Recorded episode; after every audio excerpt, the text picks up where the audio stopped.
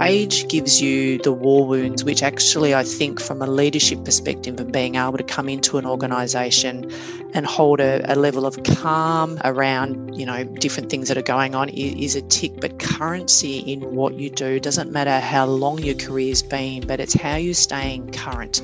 So, how are you skilling, reskilling, cross skilling, you know, involved in uh, networking groups or professional organisations, understanding, you know, we live in a digital economy these days how are you improving your own digital literacy?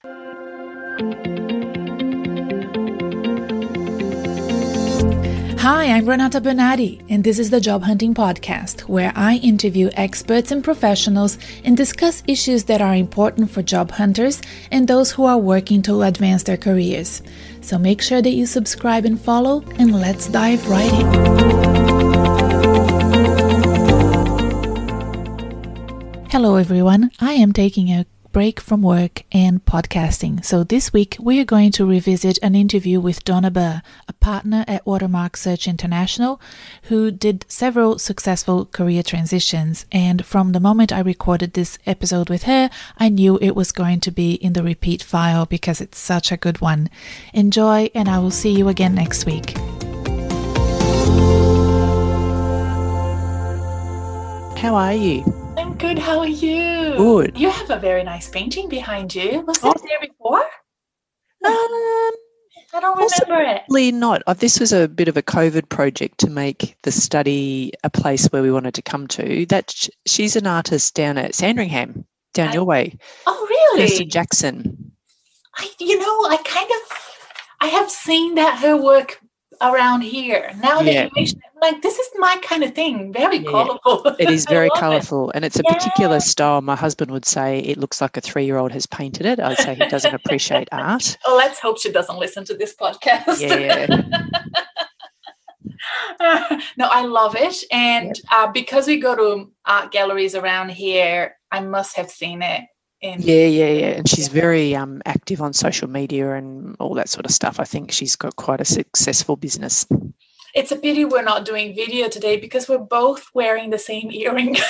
oh, yeah, too. Look at that. Very style. Yeah, very similar style. Oh, that's funny. And I'm a little bit casual today because it's, it's oh, quite too warm. Hot, too hot. And I, I was out and about. I had an osteo appointment this morning and clients calling and i knew i was going to run late. Apologies for that. No that's okay. No problem. Friday afternoon contracts to sign and it's better to just yeah you got to get them signed. We're in the same boat. We've it's been a really good start to um to february and yeah lots of contracts and back and forth and all the important stuff that's got to get signed off. Yes it's been busy. It's been good. Mm, you've been well and been yeah. you always well, seem busy. I, Well, the, the clients that I signed up at the end of last year, which was a really big push, you know, for some reason it kind of coincided lots of great new clients at the end of last year. They're all either uh, getting jobs now or getting really good Fabulous. now. So yeah, that's right. It's all happening. It's all happening. That's good. That's good, and they'll become your advocates as well, and the cycle continues, doesn't it? That's ha- that's Candidates right. becomes client. Mm. Yes, yes. So I have a client who's sending me her sister, which is really cute. Like, oh, now you have to keep it in the family. yeah, it's lovely. Oh. But you've been well. You look well. Yeah, no, we're we're all, all well, and despite the snap little lockdown we've had, that was you know yeah. that's fine. Yeah, we just keep going on. Things are good and but that that is good but also that keeps us on our toes doesn't it because yeah this isn't gone that you you know and i'm thinking of your clients you know the employers and the fact that they're trying to figure out are we ready to move on and and take our plans forward? And then there's uh, you know a snap lockdown like we had this week. Mm. and and it just raises questions again doesn't it? Yeah i think I, I would have to say just the kind of overarching theme from our clients though is you know bar having a full scale pandemic you know lockdown of Australia like we did last year, they can actually they know they can trust their systems, trust their people, mm-hmm. get on with things. It mightn't be perfect, but they proved to themselves last year that the system didn't break. Now, obviously that's sector dependent. There obviously were sectors hit, but yeah. for, for for many of our clients, they they will I think they've started the year with optimism to sort of, or I'll say maybe cautious optimism, but you know they'll get on with some of these things that they put on hold last year. Okay. Yes, I agree. I agree. Uh, one of the things that has been a challenge for the the candidates that have being made redundant either at the start of COVID or even before COVID is the sector transition. So that's mm-hmm. why I thought it would be great to bring you on board because you've done that before and you help mm-hmm. people do it too. Yep. But why don't we stop? Uh, why don't we not stop? Why don't we stop? Why don't we start? by telling the listeners about your career and your transitions. That would be a great way to start. Oh, thank you. And thanks. It was such a great opportunity to do this and actually spend some time reflecting and thinking about, you know, what what was the theme um, that sort of threaded throughout all of those moves. Mm-hmm. Um, and look, and really, a sh- I guess, short summary of, of my background, I kind of see it in three parts my professional background. Firstly, in the professional services, auditing, kind of risk consulting space then transitioning to human resources, if you like, as a discipline, but more in the corporate sector, so out of professional services, and I'll talk about that transition, and then into executive uh, interim uh, recruitment, which you know is is really a lot of problem solving, and it's it's probably the problem solving piece that for me was at the heart of all of this. I love I love kind of understanding why, curious about what works, why things work.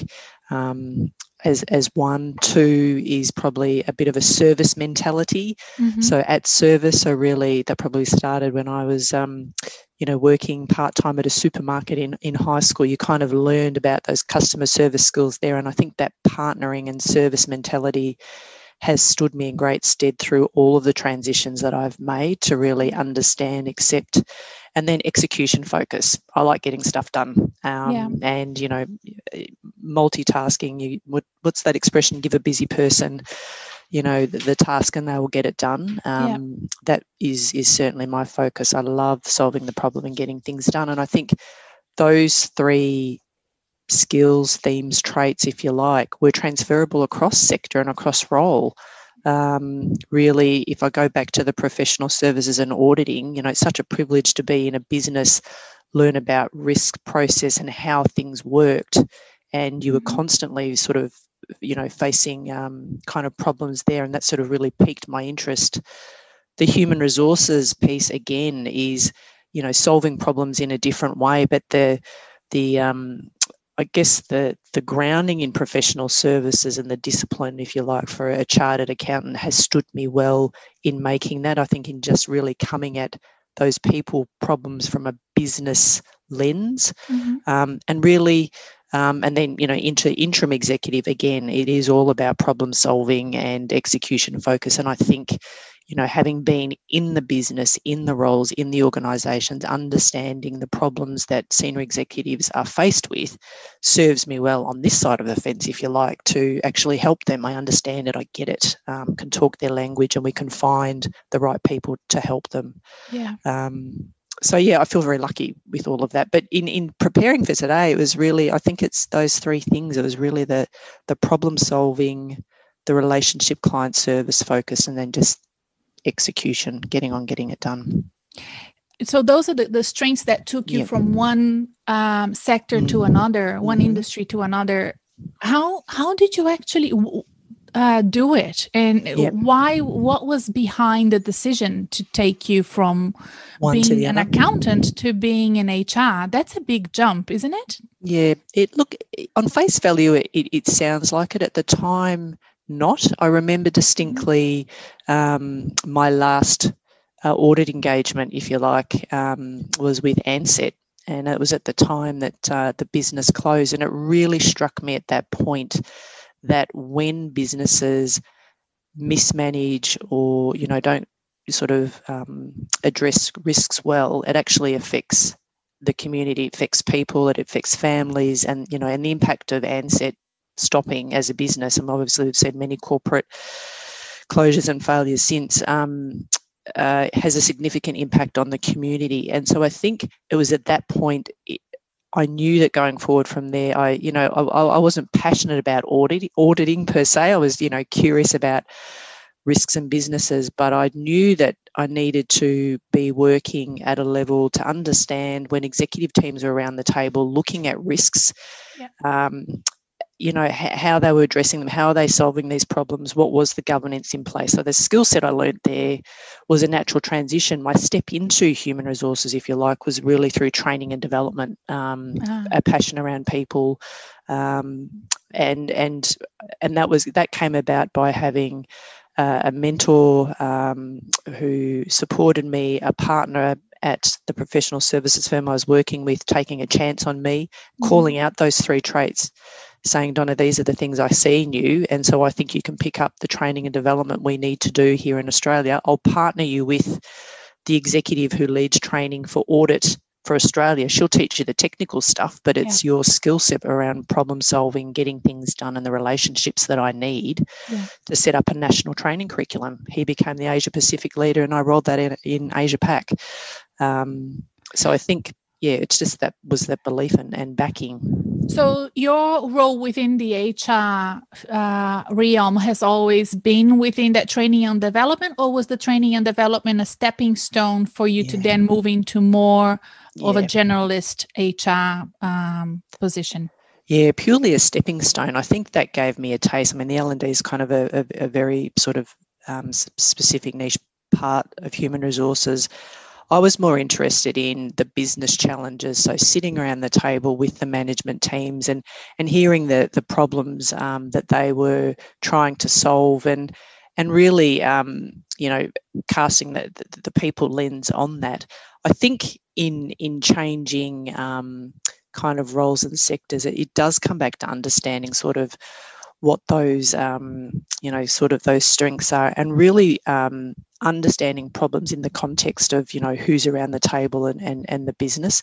I think too often um, and i see this in my role now people come to those sort of conversations with well i'm the hr person and this is this is how we solve it without really kind of going well we're a business. What are the risks we're managing? What are the people impacts? What are the customer impacts? Da da da da da.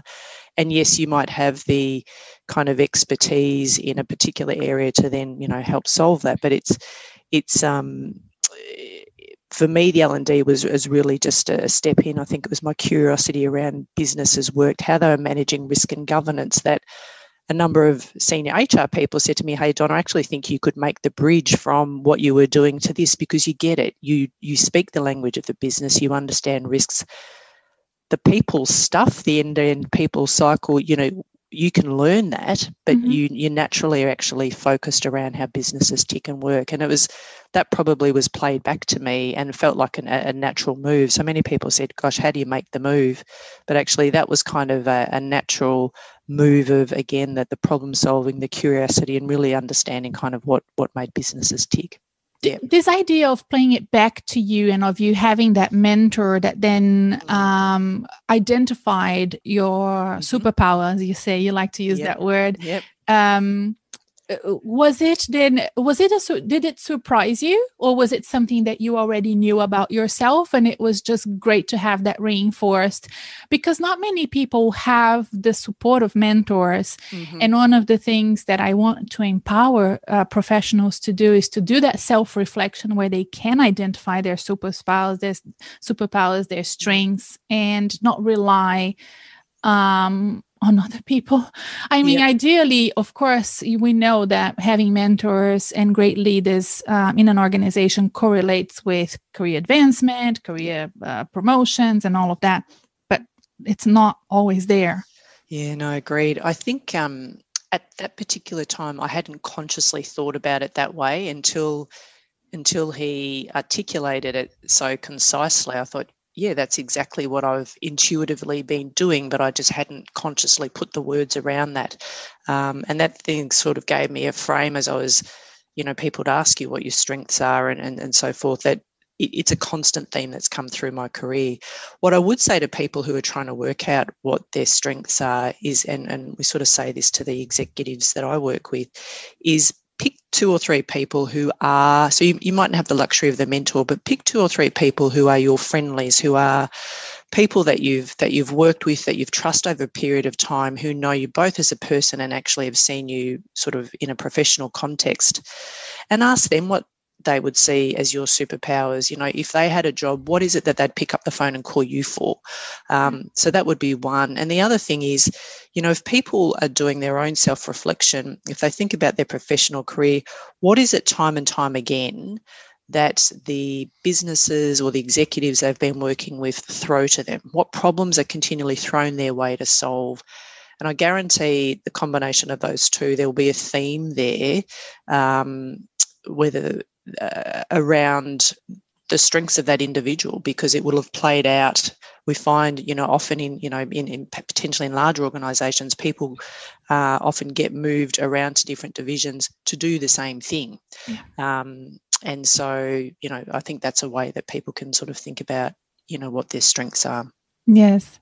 I think uh, to, to add to that because I, I remember when I did that exercise for the first time, I was very young. Yeah. And the words that people used to describe me or to, you know, yeah. to explain what my strengths were, I didn't like them and uh, what i what you have to do is then unpack that for yourself yeah. what does yes. it what does that actually mean so i remember I, it was part of um i was doing a united nations program and i had to ask 10 people to use one word to describe me nine of them used organized and my ah. dad used stubborn. As only those close and to I'm you can. I want to be a leader. those are two dumb words to use. And uh, that, to, to, you know, a few years later, I translated stubbornness to stamina and persistence, mm-hmm. which, you know, is so important when you're running projects, when you're running businesses. Yep. You have to have that stubbornness and organizes process driven continuous improvement and you Absolutely. know me you know like i you have to be so organized to actually r- take a, an organization from a to b um, yep. and have that almost like a general's mind that's why i like john monash so much you know absolutely yep. you have to have that understanding of the battlefield so use that uh, if people come if you're listening and people tell you funny things go to my facebook group and i'll translate that to you. Yeah it's so true. And um, you know sometimes it's hard to hear that information and, and yeah. or or sometimes what gets played back to you is the most obvious things and you kind of go of course well you know of course that's a strength. That's just that's just what i do. And it's almost bringing what sort of you unconsciously do into your you know into your kind of consciousness if you like. Um, you know sometimes it's not rocket science and it's not leadership and it's not all the grand things that you'd like it to be. But i think yeah i think you need to kind of take that feedback on with um, interest and curiosity and listen. As you say spend some time kind of reflecting on it because it's telling right? It's mm. it's what people have seen over a long period of time. And if you're sort of true to yourself and what your strengths are those things will continue to sort of come out. So yeah. That's right. And then you made a, a, another transition from uh, HR to executive search. Mm. Now, the terminology executive search for the listeners because I like to use the word headhunter, but I think headhunting is very 90s, you know.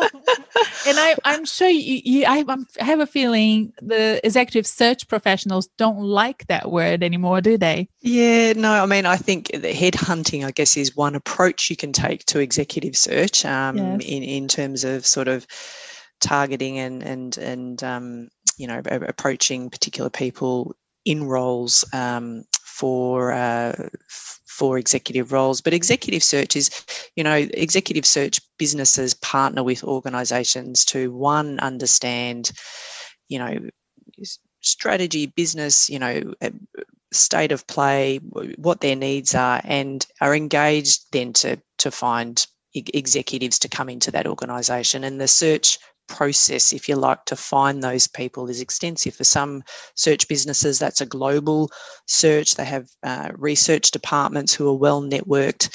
Um, and you know and, and sometimes the the roles and the asks are quite niche but executive search is is typically engaging a third party to to go out and find you a diverse yeah. range of um, you know executive candidates. And executive can look different in in different organizations. For us it's typically you know a salary that's over the 200 220k mark on a, on a permanent um, basis. But um, uh, yeah, and, and find a diverse um, list, long list, short list of candidates to present who would be open to a conversation, you know, with that organisation and and going forward.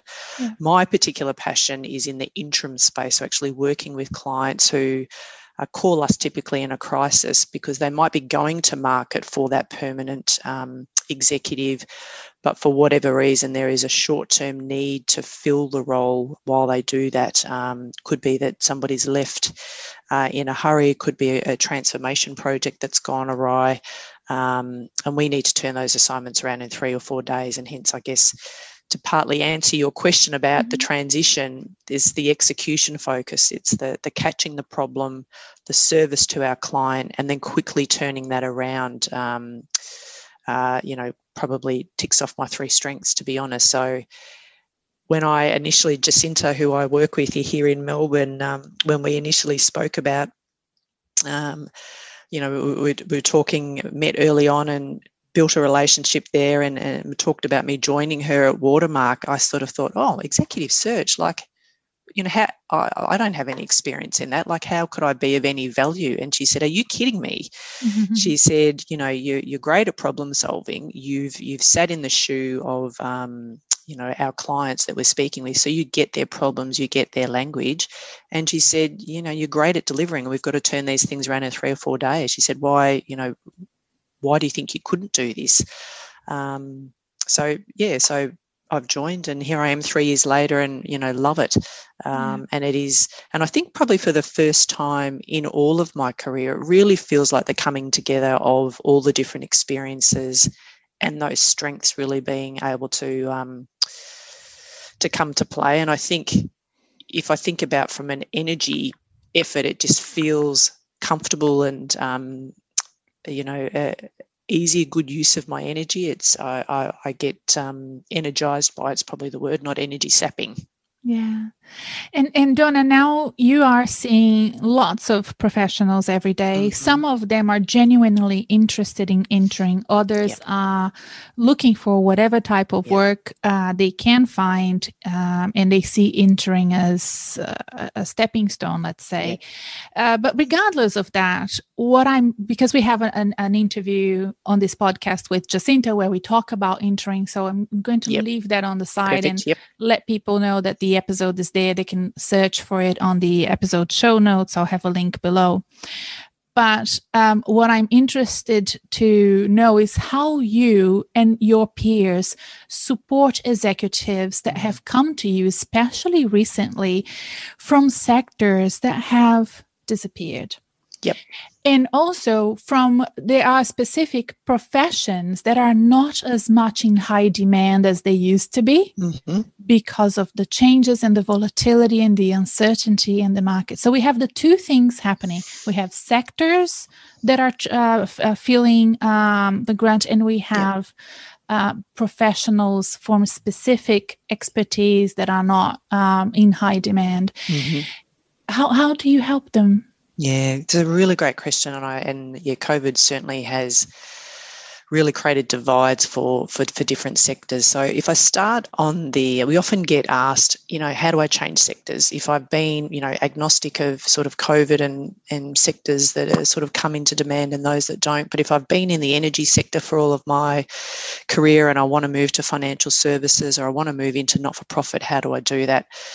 Too often we find um, uh, executives fronting up to conversations in those sectors where they basically, you know, talk about here's what I've got to offer. And we always say, you know, think about a couple of things. Think about the problems that that sector's facing. Do your research, understand what is going on. If it's aged care you're going into, you know, have you read um, some of the standards that have that have come down through assisting counsel around the recommendations to aged care? Think about the problems that they are facing and, and, and grappling with. Uh, for one, you know, do your research around, um, you know, sort of people in that sector. Who are they? What's going on? Who's moving? Um, uh, you know are there people in that sector that you can meet with tap into? Are there professional bodies that you should be connected to? Um, uh, within that sector to understand. Um, and I'm, this is all kind of building up to how do you build your a new network in the sector that you're trying to approach. So it's partly the research, partly sort of other you know networking with people in that sector, and then and then I think it's coming down to what are some of the problems they're solving and how are your skills transferable? So yes i'm big on superpowers and the way that we often take sector off the table when we're having conversations with our clients and trying to introduce a candidate into um, an organization is that is the problem that at the what's at the heart of the problem that they're trying to solve and what are the skills or superpowers they need to solve that. And in fact if that client's already been trying to solve that problem with skills in sector, there wouldn't actually be a smart thing to do to get a fresh perspective from somebody who solved a similar problem, different context, different sector, but has solved it over here to come in and give a different view.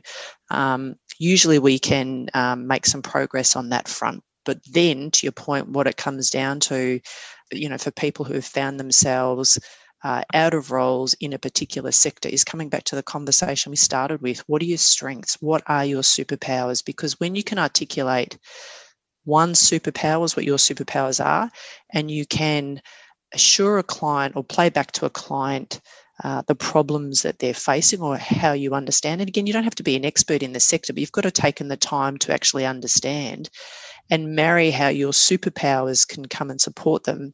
Yeah, that problem sounds like when I was, you know, over here doing X. This is how we solve that. And I imagine, you know, you're probably grappling with A, B, and C. Clients listen. They've been heard. People want to be heard. So, you know, there's a couple of things in there, but I think around the sector that you're pursuing, you know, pick the one that you're interested in, do your research, understand kind of the issues facing it, you know, the people in there that you might be able to network with, professional bodies or or, or networking groups you could get involved with to really open that um, connection there. Um, and then really, you know, from a personal perspective, a real inventory of what your strengths and superpowers are. And then I think you're in a position to to open up a conversation and, and sort of get the sector piece off the table. It's interesting what you're saying because what you're um, advising people to do is to again niche down into another sector. This idea that because you're out of work, you should be applying for a gazillion different industries, sectors, is not going to pay dividends because it will never allow you to design a good job application. Am I right? Yeah, absolutely. And I think ultimately you need to be hungry for it right and it needs mm. to be you know come back to values alignment and um, if if it's fine for the head to be in it if the heart's not in it that will come through as well so i think i would always say is as scary as it probably feels for um, many executives you know double down on a particular sector. Maybe it's two sectors that you um, are really, really passionate about, both from a kind of values perspective and or have interest with the, the change that's going on in there and really, really do your research. You know, do a do a market map of who some of the key companies are in there, some of the growth businesses that are, you know, doing really well and doing some interesting change. You know, depending on what your superpowers are, you'll gravitate to certain companies. But you know, I think there's a discipline too. I think sometimes people say it's all a bit too hard. You have to put in the hard work. No one's more interested in you finding a job than you. Um, it's not a recruiter's job, you know, it's not your friend's job, it's not your network's job to find you the role. You need to do the hard work. And so, you know, we would, um, you know, I'll just replay another comment that we often hear from executives when they they front up and I and I understand the place that this is coming from but when I say to them tell me about your superpowers they say well you know I could I can do anything. It's like well you, you can't do anything. I have no doubt that you have burning ambitions and that you're highly capable in your area but you can't do anything. And in fact fronting up to a prospective employer telling them that you can do anything is not helpful. People, the tighter you can be about your strengths, superpower, how you can help solve problems, um, the more likely it is that people will you know one your network will be able to help you but two an employer will be able to see where you know you, you could potentially fit yeah uh, donna from a parent's perspective as well um, how's how has changing um, professions like you had affected that did you take that into account was it part of your career plan or life plan to say mm. okay now this is going to be more of a, a, a it's a lifestyle change mm. for me mm. as well as a professional change yeah. or that didn't really matter to you because i'm saying this because i do have quite a lot of listeners um, female listeners mm-hmm the podcast is 50-50 but the uh, the followers i have on social media tend to be more female than than male and that usually plays up you know yeah. they're either um, about to have kids or coming back from having kids and yep. or kids have grown up i have more yep. time so especially yep. I, I, hope that in the future it will be more of a problem for both parents but yeah. for our generation it has been more a women's issue um, yeah did that play a, part? Yes, look, it yes, it did. I mean, of course, as I was uh, moving into various roles and and and having children, that that I've one daughter, um, she's eleven now, and I think throughout uh, from the time that she was born, I'd worked everything from two days, two and a half, three days, job share, full time, remotely in the office you name the combination, um, you know, I, I did it. Um, and and did that play a part? Yes, I think I think my, um, you know, if I be quite open, my last role prior to moving into what I'm doing now, I did take a six month career break because I'd burnt out. I'd, I'd, actually got the combination and balance wrong. So without a doubt, everybody needs to do their kind of audit and inventory of, um, if I can use that language, you know, with their partner or significant other, or if they're a single parent around, you know, what energy and capacity they've got for work. Time's finite. And I always say when you're spending time something, you're trading it off somewhere else. Mm. Um, and you need to consciously be aware that you're trading that off. And that was probably a hard lesson I learned at, at one point, which had a health impact, but you know, we, we, we recover from, from those things. I think to your point now, I'm very grateful this role that I'm in now um, gives me flexibility and my husband and, and daughter and I flexibility to manage all of life. It's probably you know, I feel like a really sweet spot of being able to achieve all my own health fitness goals, you know, support my daughter in all of her endeavors. Uh, and my husband and I, you know, we always say teamwork makes the dream work. And I appreciate everybody's circumstance um, is different. So, absolutely different roles I took at time. It was more about the working, uh, sort of the working arrangement. It wasn't so much about the role. I'd always say to women, especially women who are about to have children, I don't know why we get hit with this self doubt at that time and feel like we need to step back, feel like we we're not going to manage it. If anything, lean in at that time and you know you, you take the promotion uh, and i think you know it's two separate conversations you're capable and you have ability to do the senior role how much time and the working arrangement and the flexibility you need to kind of deliver to that role is a very different question. And so, you know, if you're only able to work three days a week for a point in time, or, you know, and, you know, I think clearly COVID's taught us, you know, that balance of working remotely and, and in office now. I think that's that's really um, you know, changed the dial and the conversation. Work out the boundaries that work for you be really clear on them and do not be apologetic for them. If there's something that i i don't really have regrets but if there's something i wish i'd done differently was not being so apologetic of wanting to work part-time and almost allowing the opportunity to step down a role or a level because i could only work part-time. And in in hindsight i wish i had lent in and stayed you know true i was capable to do mm-hmm. do the role but it was it was about at that point in time and it's and it's temporary. We know things change right? Regardless of whether you have children whether you you know you volunteer um, you know for a not-for-profit or whether you i don't know uh, coach a, a, netball or football team whatever your all your commitments are children are certainly um, It's one, one of, of the variables. It doesn't have to be Correct. kids. It could Absolutely. be even a health issue. It could be you have, Absolutely. you know, uh, carer, care. whatever yeah. it is, you have to um, take that into account as you're developing your career plan. Absolutely, definitely mm-hmm. too. And I and I think it shouldn't be the thing that holds you back from leaning into, you know, a more senior, more significant opportunity. I yeah. think they're two separate conversations. And then we reach the stage where I am at now, mm-hmm. where I have nothing to worry about. My kids are, I think I don't, at yep. least not for now. My kids are all grown up uh, and I have a lot of time and I have a lot of energy to work as well.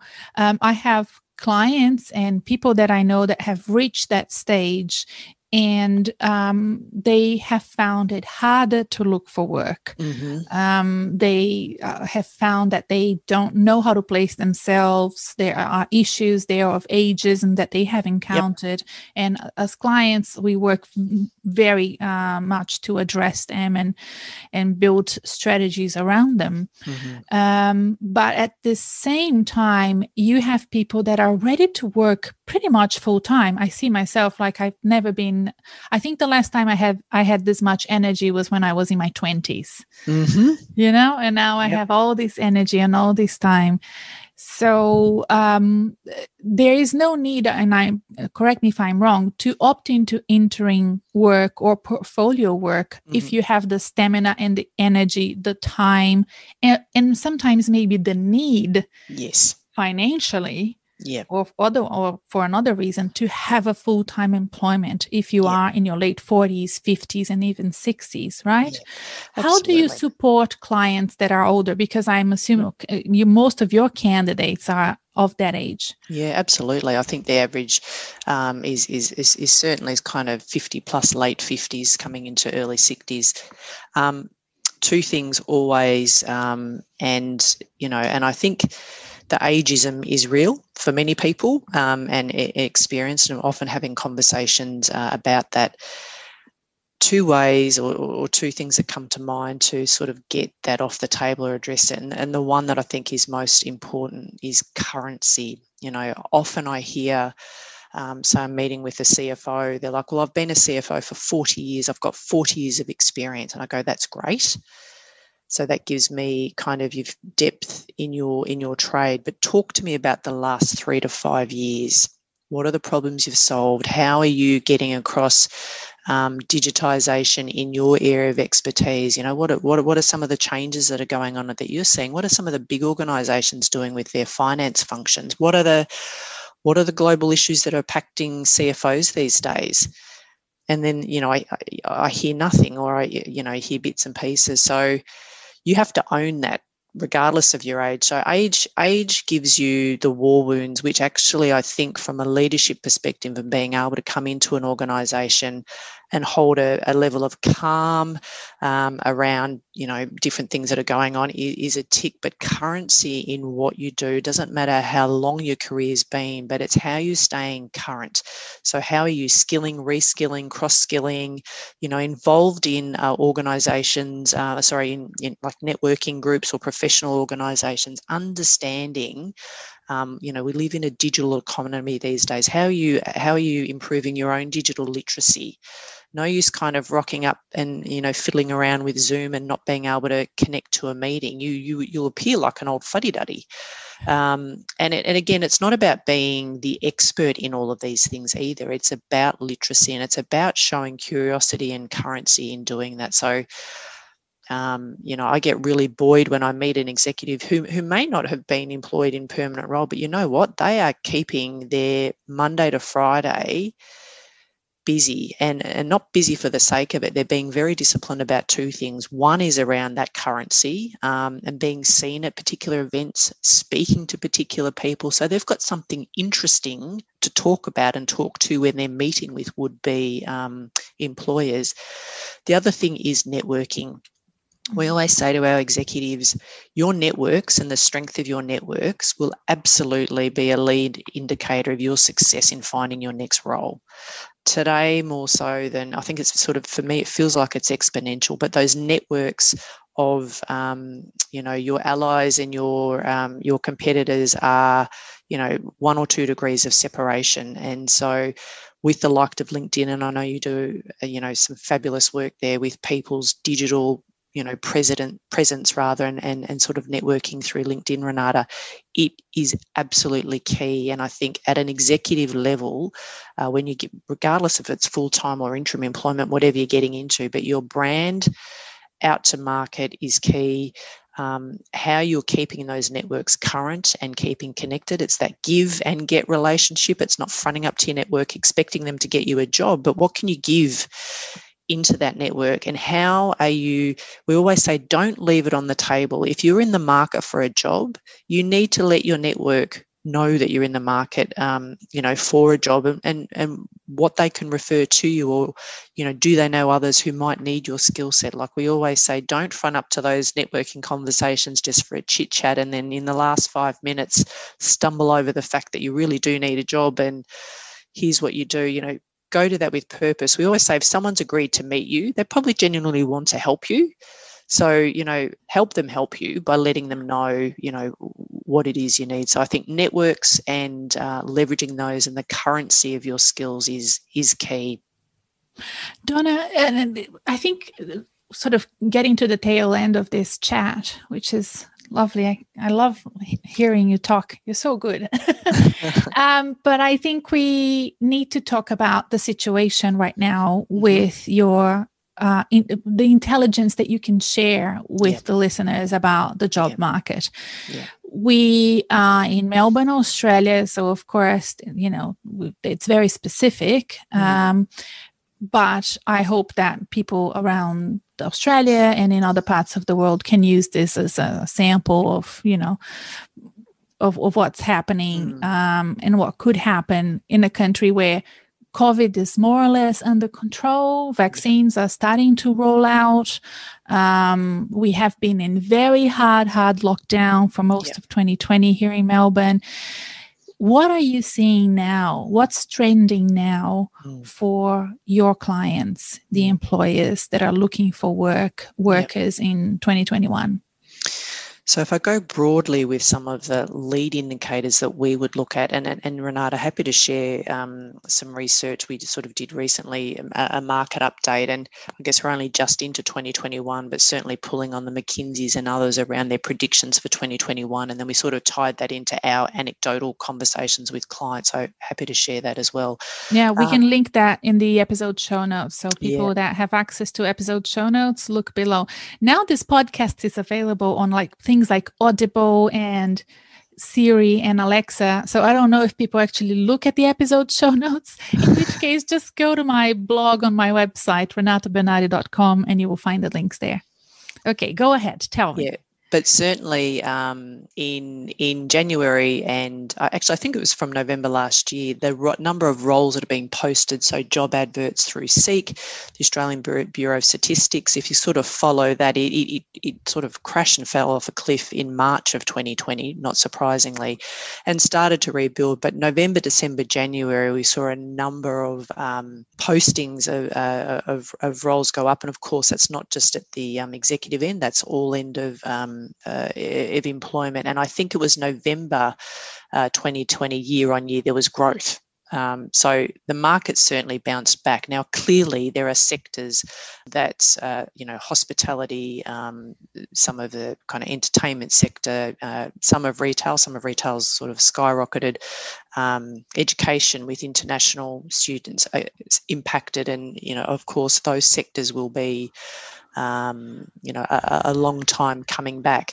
Um, but if you sort of said to me, health, government, you know, manufacturing, um, some of those ones that um, you've highlighted and many of your listeners will be in, you know, they're they're bouncing back. And anecdotally, I think the conversations our clients or the the um, the overarching themes coming from the conversations with our clients are that 2020 showed that they can rely on their technology, they can rely on their people, they can rely on the systems. It wasn't perfect, but the things that they had to do at short notice and, and scale a workforce offsite and bring people back in completely, you know, launch a different proposition to connect with their customer base, offer a very different experience in a in a world where we're in lockdown. they did it. And so, you know, you know, bar a, another sort of whole scale lockdown in Australia, they'll be able to move forward on some of these projects. And yes, what it's probably taught them is resilience and, and being adaptable and flexible. So I know they're very broad comments, but certainly there's cautious optimism, uh, certainly in our client network, that um, plans that they've had for acquisitions or divestments or growth will continue. Of course, you know, cash is king and, and monitoring cash flow, obviously, with job seeker payments. Um, finishing soon will be interesting to see um, you know what impact that has on certain organizations and sectors. Um, but certainly cautious optimism. Our clients are you know looking forward. Uh, in terms of skill sets broad now you know i'm coming from the lens of executive uh, interim search but you know for our business in particular health sector and some of those sectors that are dealing with the current issues of the day royal commissions in financial services aged care you know those sectors are, uh, will continue to be um, busy. And i guess going back to our earlier conversation pick up the paper on any given day, you'll see the sectors that are um, in the news. They are the ones that uh, no doubt will be uh, busy changing um, and you know looking for people. So um, no no no magic no magic science there but certainly uh, cautious optimism i'd call it going forward you know, it's really funny because this week we're recording this when Facebook pulled out all the news mm-hmm. from from its platform. Yes. And I'm thinking, who reads the news on Facebook anyway? You know, like I want these listeners of this podcast to bloody read the news where it bloody belongs. Exactly. like, exactly. do not read your news on Facebook. You should have. You shouldn't have done it before. Yes. Now in Australia, you, you won't be doing it apparently yeah. in the future. So that's actually yeah. very good. I'm actually very happy. yes. No, I, w- I would uh, say to the listeners here, pick up the financial review, and you know, it's any of this is is discipline. Uh, you know, I think if you're if you're an executive or a, job hunter um, in transition, be disciplined about your week. Uh, you know, you, you need a reason to get up in the morning, a rhythm to the week. Yes. It should be reading the paper. It should be mapping out those sectors that you're interested in and, and who you need to connect with. It should be looking at your digital profile, your your resume, and, and seeking the help that you need to. Um, it should be getting out and speaking to people, be it virtually, um, you know, on a Zoom or Teams call or in person where we can be disciplined about it. It's yeah. it's um you know there, there's no there's no short quick fast way to to to do this. And without a doubt our executives who the people who I meet who do that have a disciplined focus about it you know it, it does pay back to you. I know. Have you downloaded my optimized job search template? No I have not Oh, I have to send it to you. I may need to pull that down because it's so good. not hire me after they have that thing. it is a freebie on my website. Oh, and so giving and generous last with week, tools. last week, sorry, last month, over 600 people downloaded that optimized Fabulous. job search. It is so good, and it's exactly that. It creates a, a, the, an optimized job search routine for you, and I offer three different schedules one for people that are uh, job searching full time, another one if you're job searching part time, or a light version. Let's say you have a full time job, yep. or you you have kids, or you, you have something else on, and you can only do a little bit during the week. Yep. And it kind of picks up on the best ways to do it, the best days to do it, so you don't. That is that is gold dust. Yeah, that that really is, and it's such an important. I'll um, send you the link rhythm. so you can give yeah, it to please. your candidates. Yeah, I absolutely will. That's. I mean, it's the thing that I think. You know, in speaking to our executive network, when they've come out of a um, a role, and um, you know, and, and the emotions sometimes that's surrounded with that, that uh, they find it difficult to get back into when they haven't got that routine of getting up and going to work each day. If finding mm-hmm. those new patterns can be difficult. So actually putting some structure around that, I think, is really helpful. A lot of the people, uh, not a lot because it's not a big group, but the people that have signed up for the group coaching program that starts mm-hmm. yep. Week, have Exciting. downloaded this thing first and they they they started working on it and then they're Perfect. like, oh no, okay, let's do the group coaching. So I'll send it to you. Please do anything else you would like to leave um, as the final thoughts or ideas for the listeners of this podcast?